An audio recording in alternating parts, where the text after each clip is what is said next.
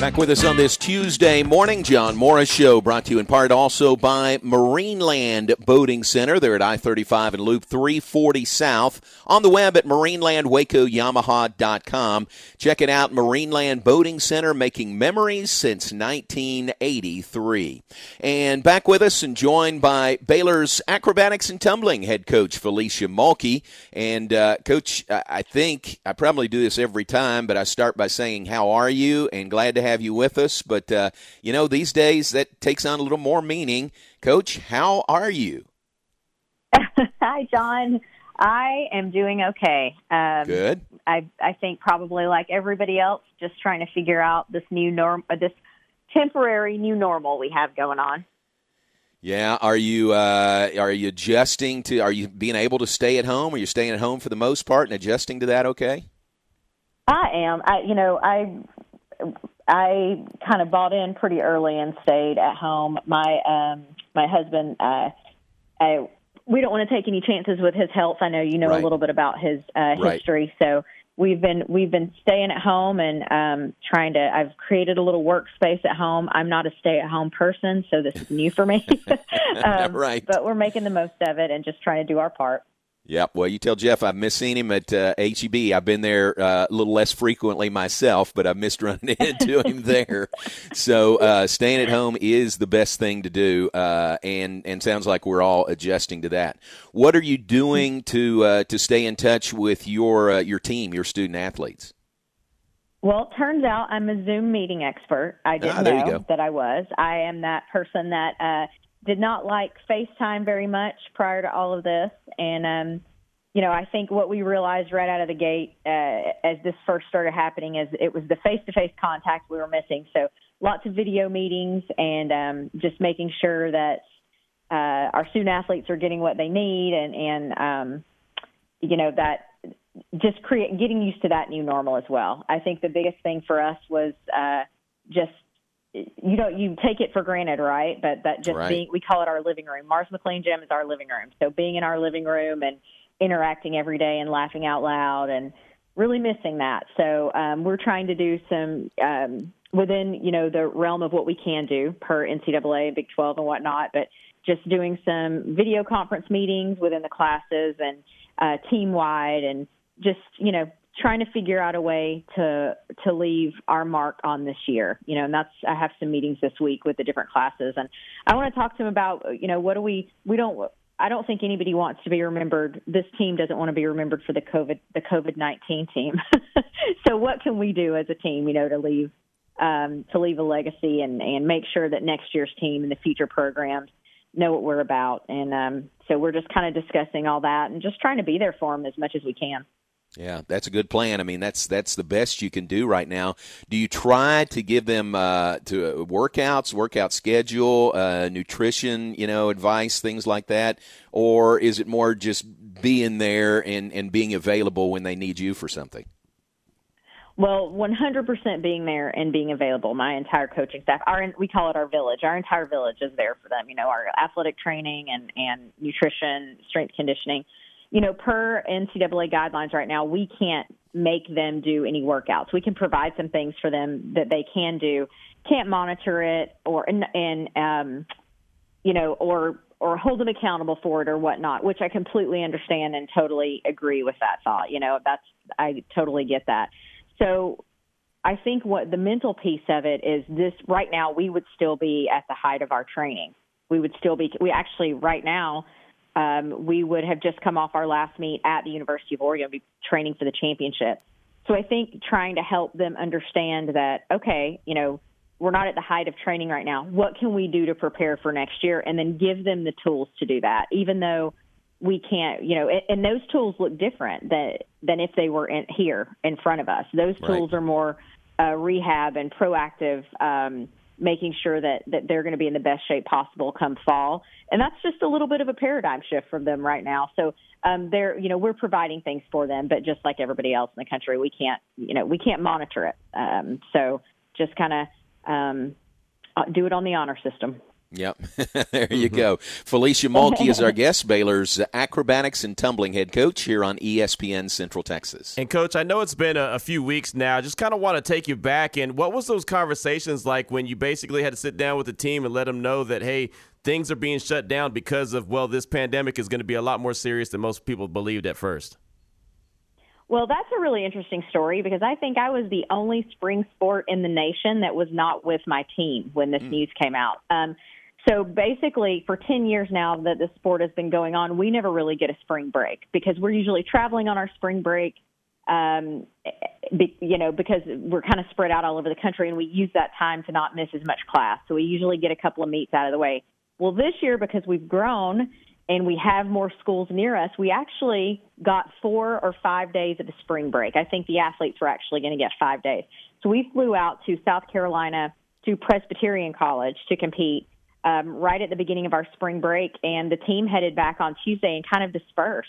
And we were so excited to be able to give them that five days off, four days off in the middle of the season to really just kind of rest their bodies and and mentally take a break and then come back and hit it hard. So that was on. We were on the way back on Tuesday, and I think everything kind of came down on Wednesday and Thursday, if I'm not mistaken. Days, I don't know if it's how like this with you guys right now, but I'm having a hard time figuring out what day it is each day. Um, but so I didn't get to sit down and tell them. I think that was one of the most heartbreaking things for us.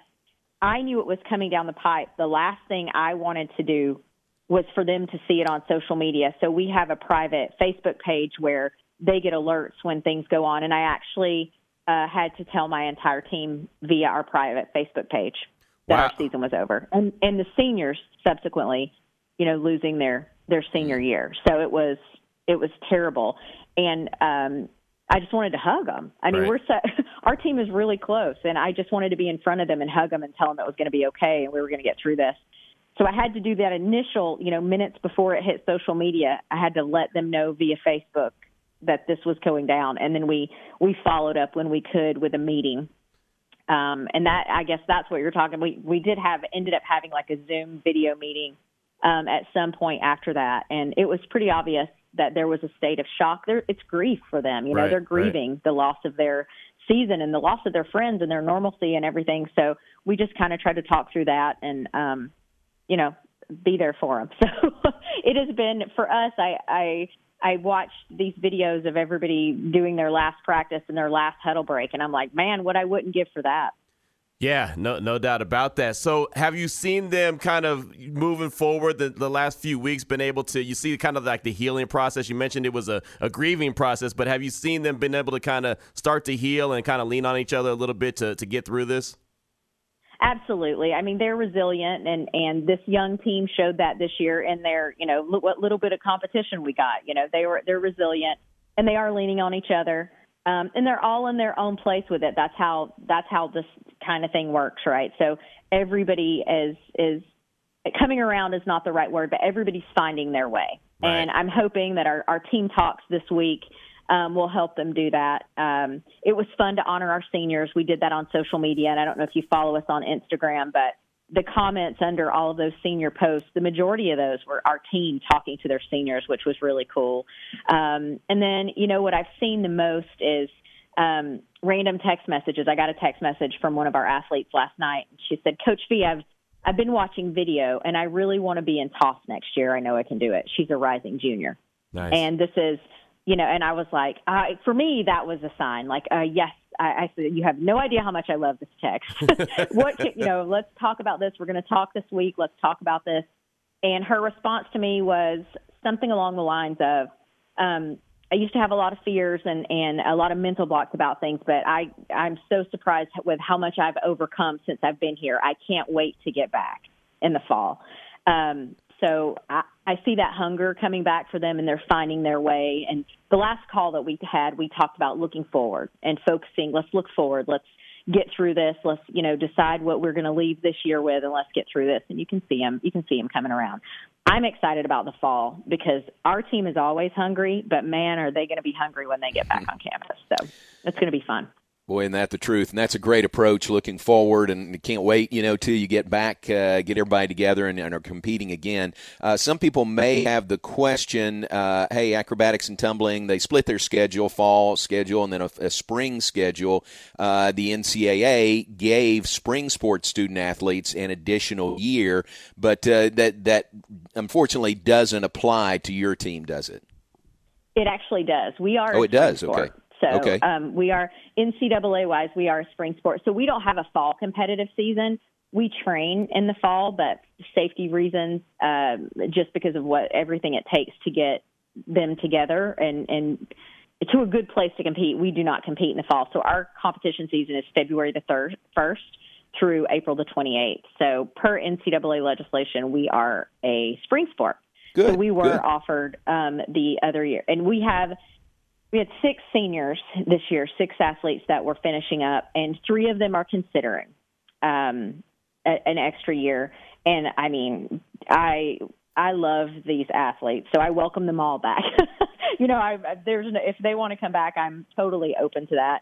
It's complex with equivalency sports, Right. um, and and we just have to they they have to figure that out. So from my end, there is zero pressure to come back um, and then zero pressure to not come back. I, I want it to be something um, that they want to do and that that works for their family financially. Because equivalency sports are, you know, not head count, so there's not full rides. So sometimes there's some complexity there for that. So, I, you know, I've given them all the information, and there's three that are considering. Um, and then we'll see. You know, if they come back, I, I want it to be epic. Um, and if they decide not to come back, I want them to end this year in an epic way. And we just have to figure out how we want to do that. Um, and we, we still control that story. So if they, the majority of them decide to come back, I mean, how how would that be as far as you kind of navigating the waters with them all on the team at the same time? I mean, is that does that kind of squeeze a couple people out, or, or exactly how does that work? For us, I don't think you know. I, I think there's a conversation to be had for sure if if uh, these three end up coming back. Um, but I do. I, I think it's a conversation, but I do not foresee it being an issue on our team. We don't have a that's you know dynamic wise.